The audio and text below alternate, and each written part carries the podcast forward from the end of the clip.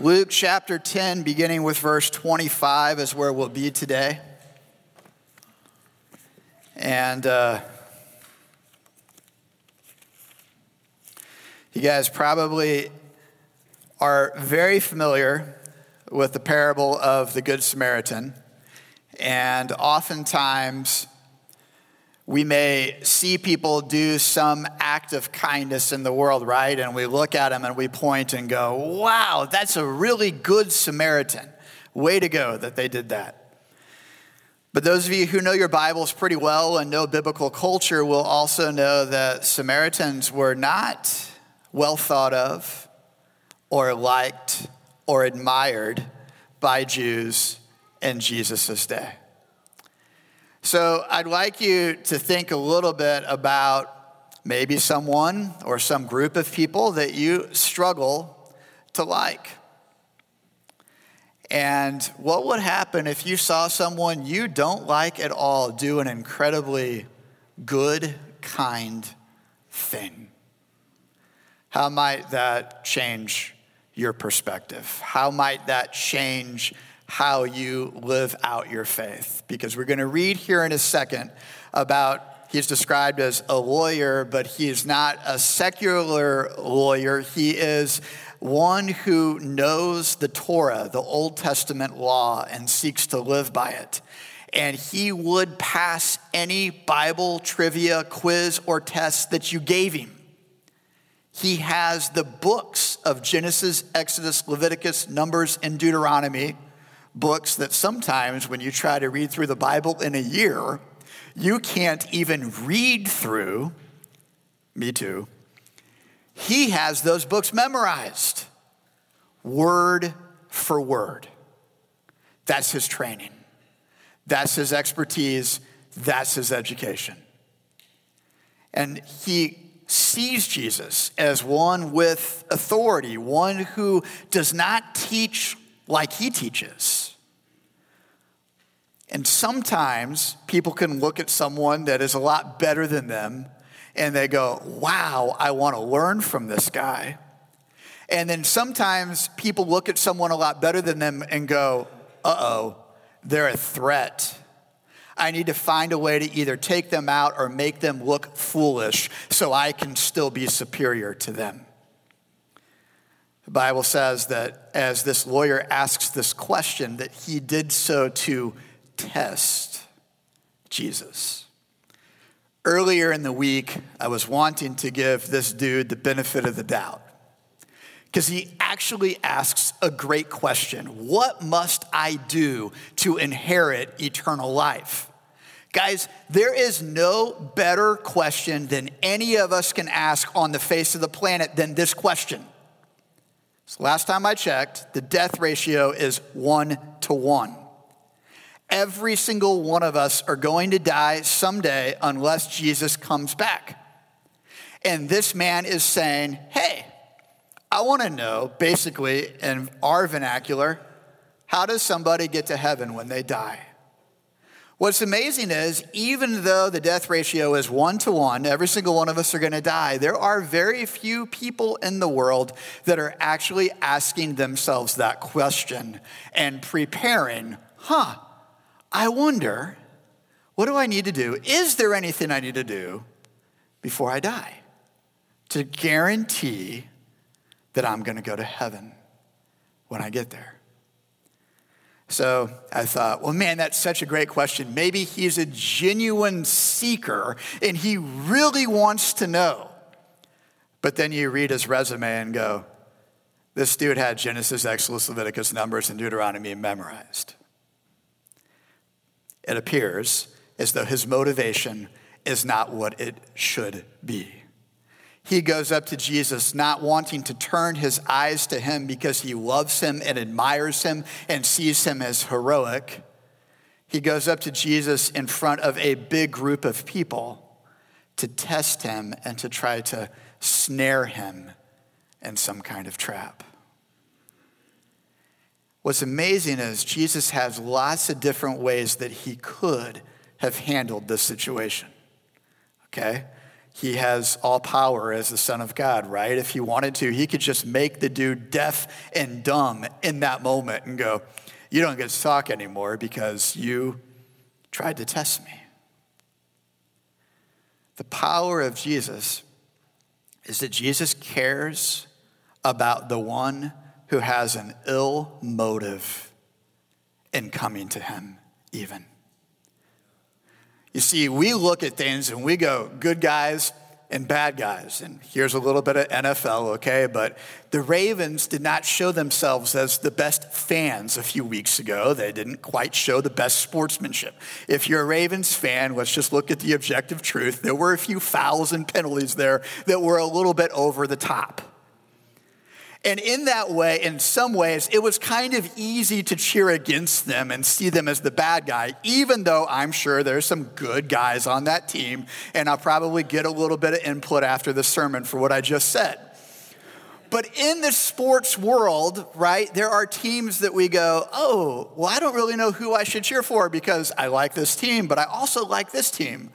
And then there are sports rivalries where we're like, I am for sure, no matter what, cheering against this team. I have heard even a few people in our congregation, we'll pray for you, they feel that way about the Chiefs. A lot of the world has kind of said, hey, Chiefs, you've made it a lot of times now. It's time to get out of here and let somebody else do it.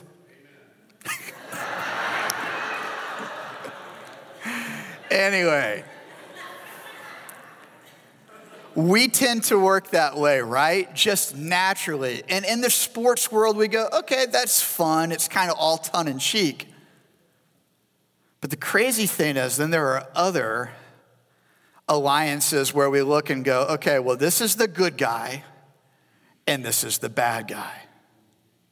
And what's interesting is the Pharisees and the Sadducees and the teachers of the law and the religious leaders of Jesus' day looked at themselves as the good guys. And they looked at nearly everybody else as less than, not important, not ceremonially clean enough to approach the presence of God within the temple. And they set up rules and parameters and boundaries to make sure that your common person, or heaven forbid, your thief or criminal or prostitute or addict, would never ever get to the presence of God at all. And then they could walk around smug and happy that, hey, we are the good guys here. And we can look at that and go, wow, that sounds like actually they are the bad guys. Except be careful. Because we all have this smug arrogance about us also if we look at ourselves closely in the mirror. There are people who we look and go, well, you know, I mean, they're just, that's just the, those people. And however you would define those people, here you have Jesus going, there is no such thing as those people. There are human beings that have been created in the image of my heavenly Father with worth and value. And I left heaven to come down to earth to teach them how to live. I died on a cross in their place to forgive them of their sins. And I am now sitting beside the Father praying that each man, woman, boy, and girl embraces the security that we can have because of faith in Jesus Christ. So Jesus cares about the outsider and the insider. And really, to truly understand this parable of the Good Samaritan, it should rock our world. I'm not saying that one application of this parable is not go and be a good neighbor. That is definitely one application. Okay, it's, and it's an important application. It's bad when Christians are bad neighbors. That's not good. But it's supposed to rock our world even more to go, who is our neighbor? And even better, who was the neighbor? And who continues to be the neighbor who loves God with all they have and loves their neighbor as themselves. Luke ten, beginning with verse twenty-five. And behold, a lawyer stood up to put him to the test, saying, Teacher, what shall I do to inherit eternal life? He said to him, What is written in the law? How do you read it? And he answered, You shall love the Lord your God with all your heart and with all your soul and with all your strength and with all your mind, and your neighbor as yourself. And he said to him, You have answered correctly. Do this, and you will live. But he, desiring to justify himself, said to Jesus, And who is my neighbor? Jesus replied, A man was going down from Jerusalem to Jericho, and he fell among robbers who stripped him and beat him and departed, leaving him half dead. Now by chance, a priest was going down that road, and when he saw him, he passed by on the other side. So likewise, a Levite, when he came to the place and saw him, passed by on the other side. But a Samaritan, as he journeyed, came to where he was, and when he saw him, he had compassion. He went to him and bound up his wounds, pouring on oil and wine. Then he set him on his own animal and brought him to an inn and took care of him. And the next day he took out two denarii and gave them to the innkeeper, saying, Take care of him, and whatever more you spend, I will repay you when I come back. Which of these three do you think proved to be a neighbor to the man who fell among the robbers? He said, The one who showed him mercy. And Jesus said to him, You go and do likewise. Let's pray. Father, thank you for your word and for your spirit. I pray that you would hide me behind your cross, that you would speak both to me and through me, and that we all may come to love you more and know you better, Jesus, as a result of this time that we spend looking to you and your holy word. It's in Jesus' name we pray. Amen. It's uh, not a bad teaching tactic to ask questions. It's actually much better, I have discovered, to ask questions if you're genuine in asking questions than to make statements, which is kind of interesting because the very act of preaching or teaching in lecture style is more of a making statements than an asking questions. But there is lecture and then there is discussion and interaction. What's crazy is Jesus has just taught some things. think, hold on one second. He's rejoicing. There's a group here. And by the way, in backstory, in Luke nine, I think it's around verse fifty-one, it says that at that time, Jesus set his eyes toward Jerusalem. And this is a pivot point for the Gospel of Luke, where before Luke nine fifty something, Jesus is getting his ministry started, and now he's headed toward Jerusalem, which is, I'm going to go and I'm going to die in the place of sinners. But then he sends out seventy-two people, two by two, to do missionary work. And he gives them authority to preach and teach and heal and cast out demons. And the seventy-two come back and their jaws are on the ground and they're like, Jesus, this was incredible. We saw healing and we casted out demons. Even the demons do what we tell them in your name. This is incredible. And Jesus responds in the most unique way. He says, yes, I saw Satan fall. And you're right. But don't rejoice in that. Rejoice that your name has been written in the Lamb's book of life. Jesus immediately re-centers them. Do they have authority and power because of the Holy Spirit? Yes, they do. But what is the most important thing Jesus wants them and you to camp out on if you have faith in Jesus? Your name has been written in the book. Why do you think Jesus says that? I think maybe Jesus knows how subtly pride sneaks into our lives. Let me give you a quick example. Not the necessarily best movie, but have y'all watched, been a while, Bruce Almighty? He has been or, uh, endowed with godlike ability, right? And boy, it doesn't take very long before he gets really cocky really fast. And he's pointing his fingers and doing all this stuff. He parts his tomato soup like the God parted the Red Sea. It's all this stupid stuff that he's doing. And then he begins hearing voices in his mind, and it's the prayers of God's people. And he's trying to answer them, and he's sent all these emails out, and he's typing a million miles an hour, and then he's like, wait a second, there's just another couple million more prayer requests that came in, and he's like, okay, the answer to all requests is yes. Everybody won the lottery, which meant everybody got like a dollar and fifty-three cents. It's interesting. I guess everybody prays to win the lottery.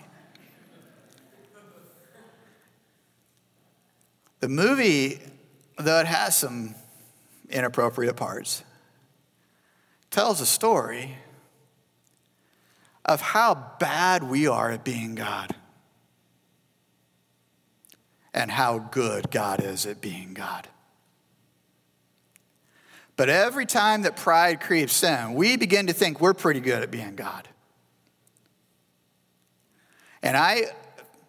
I was one of the seventy-two, and I was experiencing God healing through my hand and casting out demons through my hand.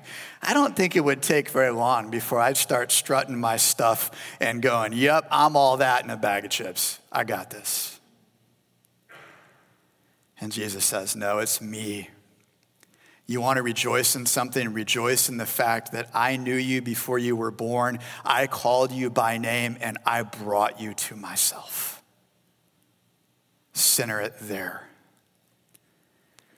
Jesus has that counsel for his own followers. And now you have an expert in the law that comes up to Jesus. And the sad thing is that his head is so divorced from his heart. And I don't know why he chose to enter this field of study of theology in the first place.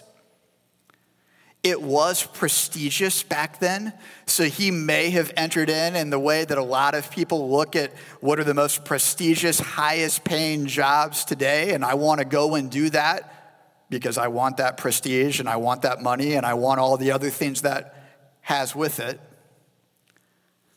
Maybe he did it for that reason, or maybe when he was a kid, he did experience the love and grace and mercy of God. And maybe from a little boy, when he memorized the Shema in Deuteronomy chapter six, he said, hear, O Israel, the Lord our God, the Lord is one. Love the Lord your God with all your heart and all your soul and all your strength and all your mind. He meant it. It's like, God, I want to learn how to do that because you love me. And he enters into this field of study. Maybe he goes to Bible school, seminary school, whatever that may be. And something just like goes incredibly wrong. And it becomes more about, I've got the right answers, and I'm going to show myself as strong and mighty and intelligent, and I will be top dog. And guys, the truth is we do live somewhat in a dog-eat-dog world. and that there is this temptation sometimes for us to say, I'm going to do what it takes to lift me up, and I don't care who I have to step on along the way. And Jesus says, no, that's not about what real life is. But what I love about Jesus is Jesus answers this guy's question with another question. I forgot who told me, but somebody once told me, and I have found it to be true, when someone asks you a question, always listen for the question behind the question they ask.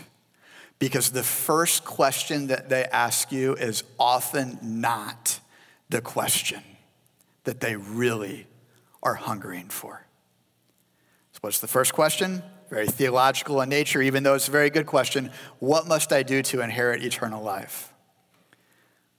Some people who are like, we're saved by grace alone, through faith alone, in Christ alone, for the glory of God alone, which we all hold to and adhere and believe here at the Bridge. But they get really, really nervous when they go, oh, Jesus didn't immediately correct the guy and say, it's not about what you do. Jesus wants to get to the heart of where this guy is. So Jesus says, well, well, what's written in the law? You know the law. How do you read it? The guy passes the test. Love God with all you have and love your neighbor as yourself. And then Jesus goes, good. Do this and you will live. And then some people go, what? Did Jesus just teach works righteousness? What happened here? Well, let's look closely at what that entails. Love the Lord your God with all of your heart and all of your soul and all of your strength and all of your mind. That's the Bible verse for middle schoolers at Evangelical this week. They're creative. You know what they did? I said, guys, there's a really important word repeated in this verse. What is it? Somebody raises their hand and goes, and. Yep, that's one of them, but I'm thinking about something a little more important than that. What's another one? With. Like, guys, what is it? It has three letters. Oh, all. And I'm like, yeah, what's that mean? That's all. That means in the morning before I have a coffee. That means when somebody is going thirty miles an hour in a forty-five mile per hour zone, okay? That means when customer service is bad. That means when your kid acted up for the umpteenth time and you want to shake them, but you know you shouldn't. All. And people are like, yeah, but I mean, you can you can love God and still get mad at the person going thirty miles an hour, and you can still be a little grumpy before caffeine, and you can still sometimes shake your kid. Except, I'm gonna ask James to pull up a slide here that is very small, and it's, on, it's small on purpose, because Jesus really meant something here. Is it up there? Yeah, okay. Love one another. And guys, this is not all inclusive of all the times that it says that in the Bible.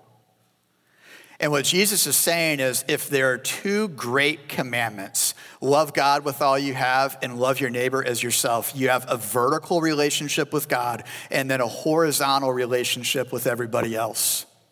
And it has often been said, and I don't like to say it because it convicts me every single time I say it, that if your horizontal relationships with other people are really off, you cannot legitimately say my relationship vertically with God is really good. And that doesn't mean that you aren't sometimes going to have disagreements or frustrating moments with other people, but it does mean that if you're loving God with all of you have, that you're going to see people the way God sees people and exercise supernatural grace and mercy and love and patience and forgiveness toward people that you would otherwise, if you're very smug in your own self-righteousness, go, well, that person doesn't deserve forgiveness. Oh, and you do? You see, it's a very dangerous place when we move from one who has been saved who, by grace, to think that somehow we are made righteous by our works. Now, there is a place for works, and we'll get to that. But there is a starting place of saying, actually, Jesus is telling always one hundred percent the truth. And he is saying, if you do this, dude, if you love God with all you have and you love your neighbor as yourself, you will inherit eternal life. You will. Problem is, this dude underestimates that he can do it. And he begins, I think, to go, oh, okay, cool. And then he thinks about neighbor. And he goes, uh, wait a second. And it says he's seeking to justify himself. And guys, aren't, aren't we all doing that? In fact, as, as Catherine and Garrett head to Thailand, and even though zero point three percent of the people in Thailand know Jesus, and that's all, chances are most of the people in that country are doing something to seek to justify themselves.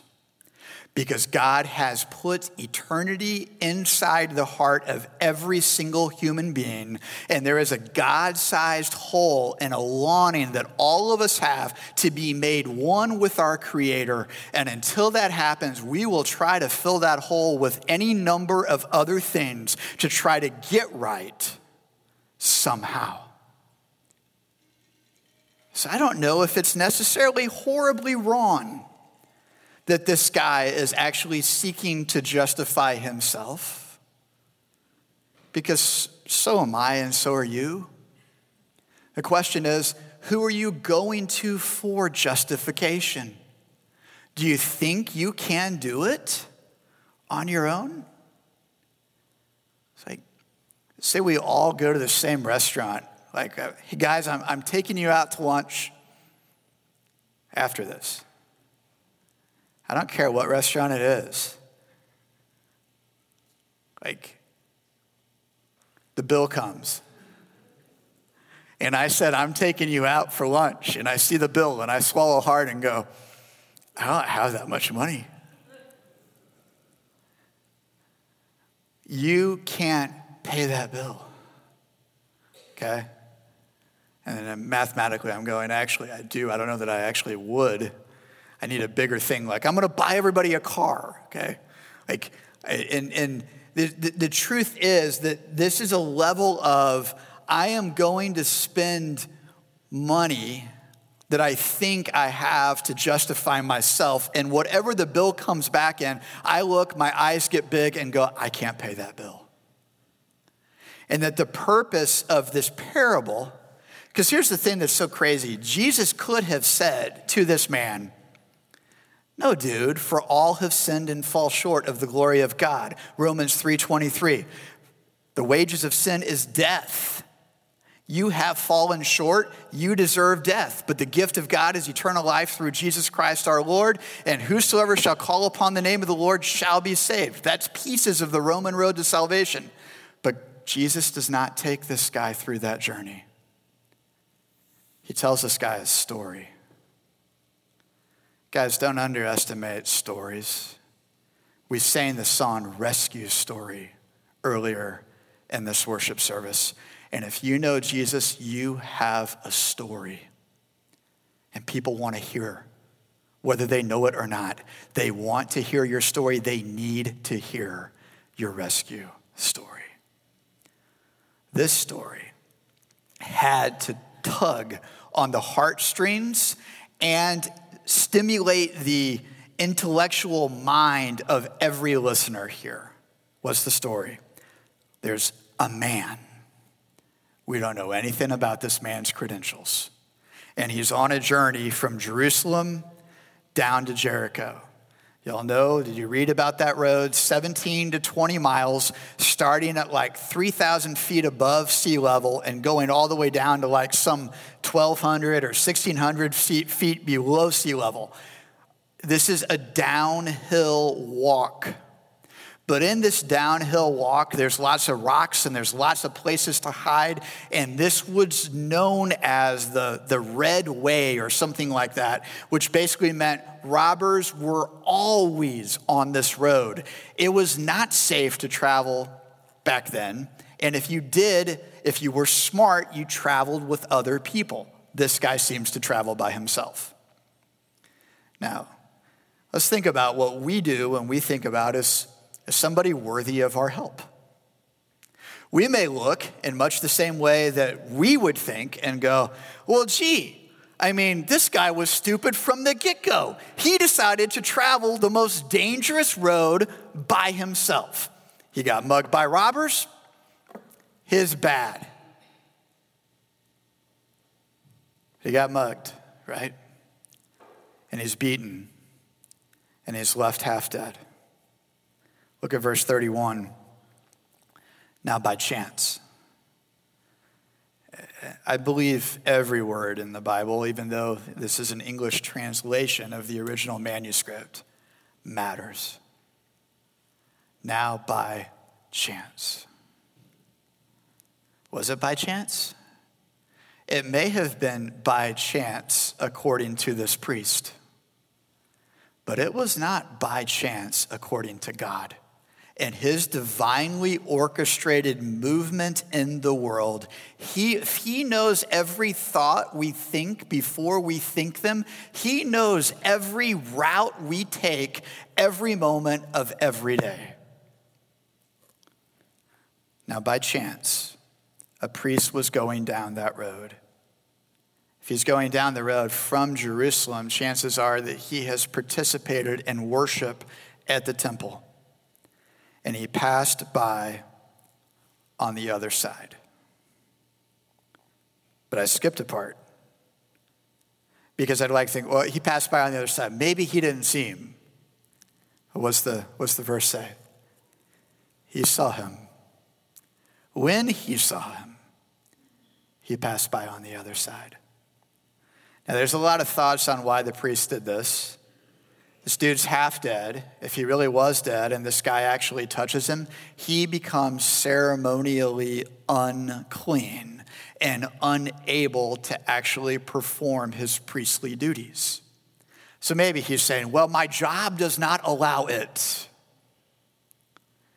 Now, guys, I understand there are policies and protocols that are in place at workplaces. But how often have you or me sometimes hidden behind a policy or a protocol and failed to actually help someone in need of help, and we've used that as the reason why? Whether that's his motive, or maybe he's late for dinner, or he has an important appointment to teach somebody about the love of God.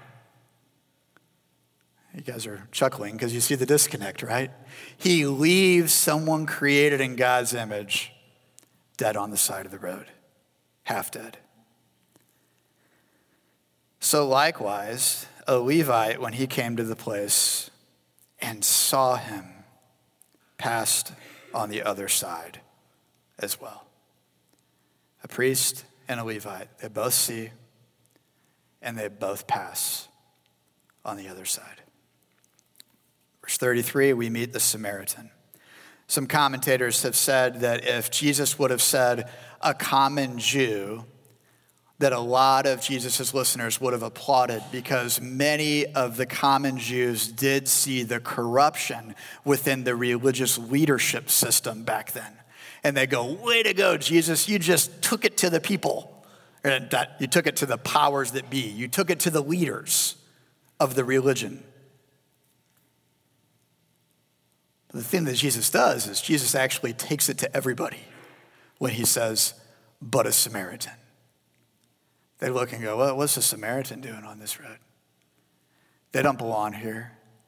Does everybody know that we were the faithful ones when the Assyrians actually invaded us, and we made sure that we would only marry Jews, but those people compromised. And guys, this is back in seven twenty-two B C. Okay, you're talking about a prejudice and a racism that goes seven hundred years in the history back then. They intermarried with those guys and they made themselves corrupt. And then they decided to set up another religious site. And they said, that's where you go. And we hate these people.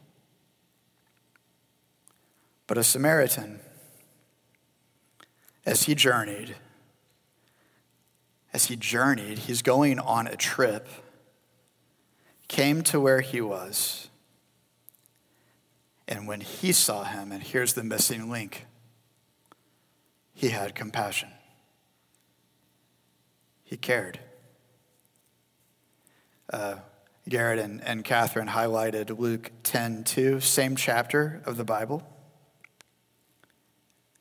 He's looking out, and at least in the, the Matthew section of this, which I think is in uh, Matthew nine maybe, it says that Jesus actually had compassion in the same section. And it says, the harvest is plentiful, but the laborers are few. Therefore, pray earnestly to the Lord of the harvest to send out laborers into his harvest field. The priest is not a laborer in the harvest field, really, according to meeting the need of this man, and neither is the Levite. And then here comes a Samaritan. He has compassion. Um, I heard a couple weeks ago in a community group, uh, a man that said he had an opportunity to preach and teach in lots of different spaces and places and was a part of the Billy Graham ministry for a while. And he said, I just, I ran out of gas. I just had nothing left. And I had to tap a friend to preach that night.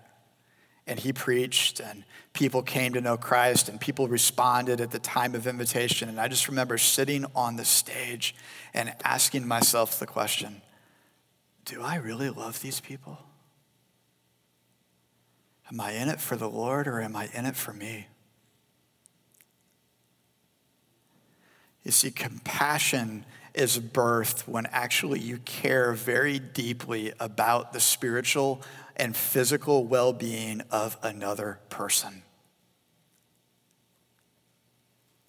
The Samaritan had compassion. And it's interesting, it was compassion that led to action. Guys, true biblical compassion. And I am guilty sometimes of saying, hey, I'm praying for you. And I do genuinely seek to pray for people when I say, I'm praying for you. But I don't often enough ask God as I'm praying, hey, God, and what in addition to praying for this person might you be calling me to do? Compassion plus action. James says it this way, faith without works is dead. That true biblical faith does lead to godly works of action. Notice he did not ask the man. We don't know if the man would have been able to respond. He was half dead, which most people think means dude was knocked out. Hey, would it be okay? Or hey, do you need a hand? And I've noticed I ask that question when it's very clear somebody does need a hand. Somebody's on the side of the road with a flat tire. Hey, do you need a hand? Now, granted, we have these wonderful things called cell phones where you can call triple A and other people to help you. But sometimes God does make it abundantly clear what is an action that I can do to help another human being. But in order to really do that, we have to say, God, I'm going to set down my agenda. I'm going to step away from my plan, and I want to be available to what you may want me to do in this moment. And sometimes we just worship our own schedules too much. What's he do? He goes up to him, he binds, bounds his wounds, pours oil and wine on him, and then sets him on his own animal. So now the Samaritan has given him his vehicle, and he's walking along and takes him to the inn and takes care of him there. Somebody in men's Bible study noticed this time that, said, I never realized he actually stayed at the inn with this man for a while.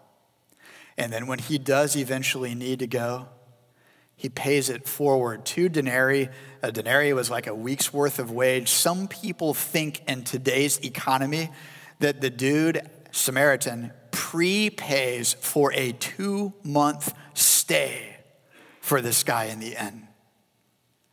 And then says, and I'm going to come back. And when I come back, I'll pay whatever else this person needs. This dude is generous of his time. He's generous of his funds, his money, his treasure. And then the crazy thing, at the end of the story, Jesus asks the clincher question here. Which of these three do you think proved to be a neighbor to the man who fell among the robbers? One commentator said, this expert in the law is still unwilling to say the word Samaritan. So he says, the one who showed him mercy. And then Jesus says, go and do likewise.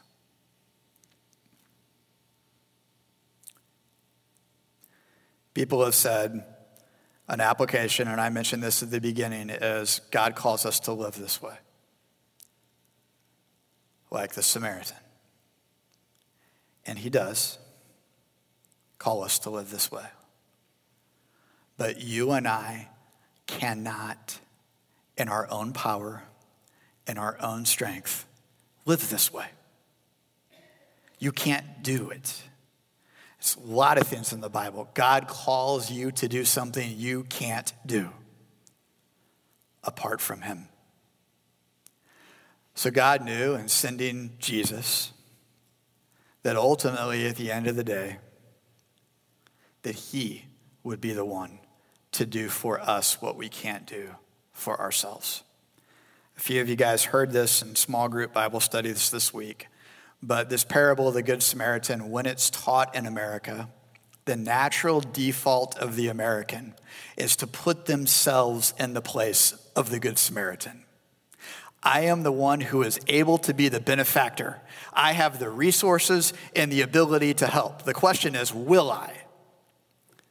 This parable of the Good Samaritan was taught in Africa, and the response of the Africans that heard it was, well, I guess when you're half dead on the side of the road, it doesn't really matter who will help you as long as somebody does.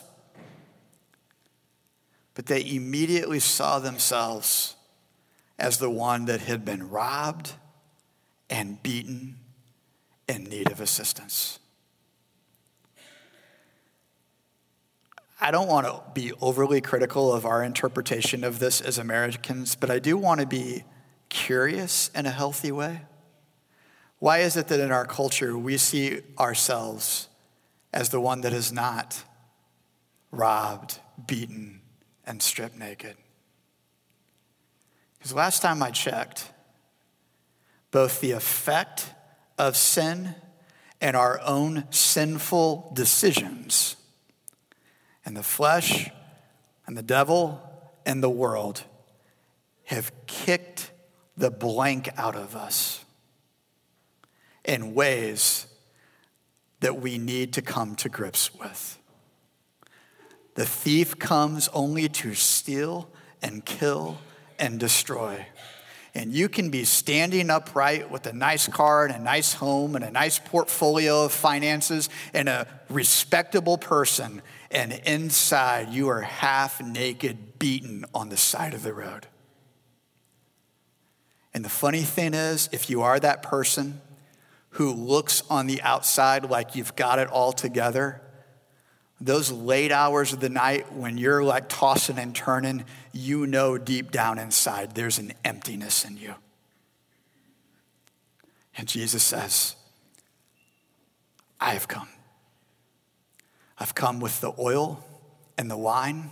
I've come with compassion. I've come to put you on the donkey, and I've come to take you to a place where you can experience healing and restoration and salvation and forgiveness. Do you hear it? That call for you. That's what Jesus is doing for you. There's an allegory that a lot of Christian fathers, church fathers from days gone by, have said that when Jesus, who is the ultimate Good Samaritan, takes the man to the end, he says the end is the church. And that Jesus has actually paid the church with spiritual gifts, all of the resources that the body of Christ needs, so that when one comes off the street and comes to find healing and forgiveness and help and hope, we have everything we need. And then Jesus, as this Good Samaritan, says, and you know what? When I come back, I'll pay you more. And this glimpse of the second coming of Jesus, that Jesus is coming again, and when he comes back, he'll take care of us then too. And this also applies to, he sends us out to where the rescued become part of the rescue mission. And, uh, You know, Catherine and Garrett are going to have their antennas up really, really high in Thailand when they go. But what I've loved about interacting with them is, by God's grace, their antenna is up in the here and now also. And it may be a little more sensitive when they're in Thailand. But the truth is, you don't have to wait, because a lot of us aren't going to Thailand this summer. But what would it look like if you and I say, okay, Jesus says, you go and do likewise. You do this and you live. There is existing and there is really living. And Jesus said, really living is being aware of what I'm doing in the midst of my people and trusting that I will give you all the resources you need to bring healing and help and strength and mercy and love to the people in your midst. Let's pray. Father, thank you for the gift of this parable. Thank you, God, that you saw us when we were beaten, stripped, half naked, half dead on the side of the road, and you, you came to us. Lord, I pray that we would never, ever lose sight of that truth, and that as we meditate on that, that you would help us by your Spirit to love you with all our heart, all our soul, all our strength, all our mind, and that we would genuinely love our neighbor, which is everyone,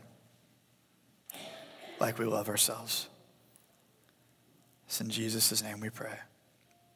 Amen. We have a, an opportunity, a, a call of response, a, a song of response, but I'm going to kind of give an invitation to you guys just to consider something as, as we hear and sing. Um, This is a, a friendly, safe room to be in. I didn't get any rotten tomatoes thrown at me. You guys, for the most part, were very attentive listeners. But uh, there are needs here in this place. There are people that are hurting here. And the last thing Jesus wants you to do is to walk out that door without coming to him. And I've said often that we don't, church is not an end in itself, it's a means to an end. We go to worship corporately together because it's a way we get to Jesus, but it is possible to go to a church service and miss Jesus in the midst of that. And Jesus doesn't want us to do that. And I'll acknowledge that as one of your pastors here, I have sometimes been the priest and the Levite. I look and see, nope, don't want to get into that. And chances are sometimes you have been the priest and the Levite. But Jesus is always one who sees us and has compassion and comes to us to meet our need. And often he invites us to do that for one another. So I'm going to ask you, if you're willing, to just ask the Lord, God, what do you want this next five or so minutes to look like? Is there someone here that I need to go up to and hug or encourage or pray with? Do I need to come forward and just say, Jesus, I'm going to own it. I'm barely putting one foot in front of the other right now. Or, Jesus, help me be one who notices when there are people half dead on the side of the road, spiritually, mentally, emotionally, physically, and help me be one who responds. Whatever that looks like during this time, the invitation is from Jesus to you and to me. Say, you can come to him during these moments. So uh, whatever that looks like for you, do what he tells you.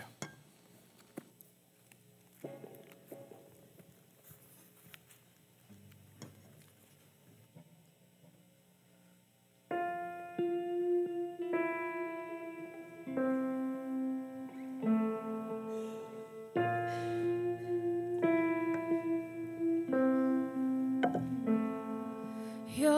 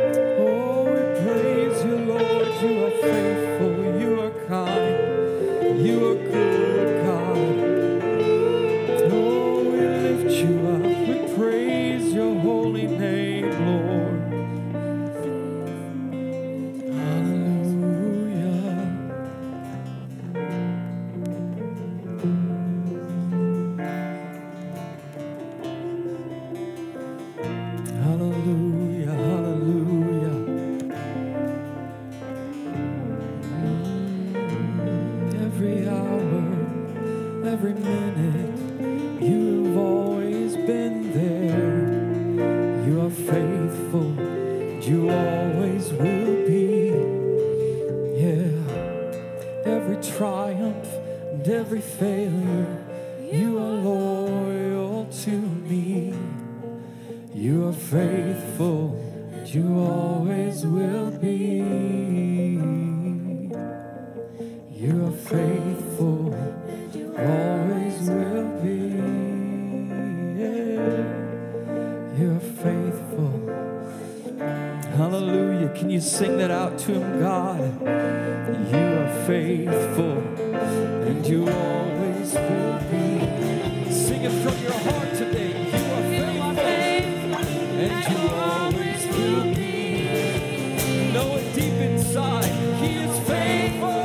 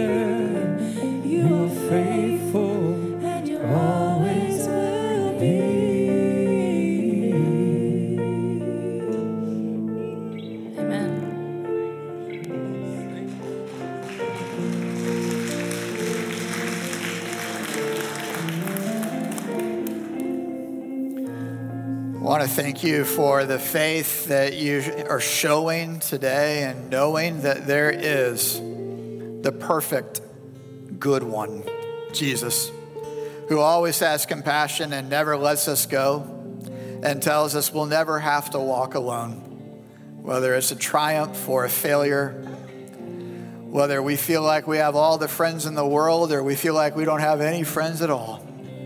He is that friend that sticks closer than a brother. And, uh, you know, the back wall there has the verse. It's James one twenty-two. It's just the words that says, be doers of the word and not hearers only. So as we leave this place today, the invitation is that we would notice and be aware of the people in our midst, and uh, his love will fill us and overflow out of us to touch the people we come into contact with. Let's receive this benediction. And now, God, to you, it's all about you. It's all about your son, Jesus, who came on the road of our lives and picked us up and brought us healing and help. Father, fill us with your love so we can love like you. It's in Jesus' name we pray. Amen. Feel free to reach out to Catherine and Garrett, and God bless you as you go.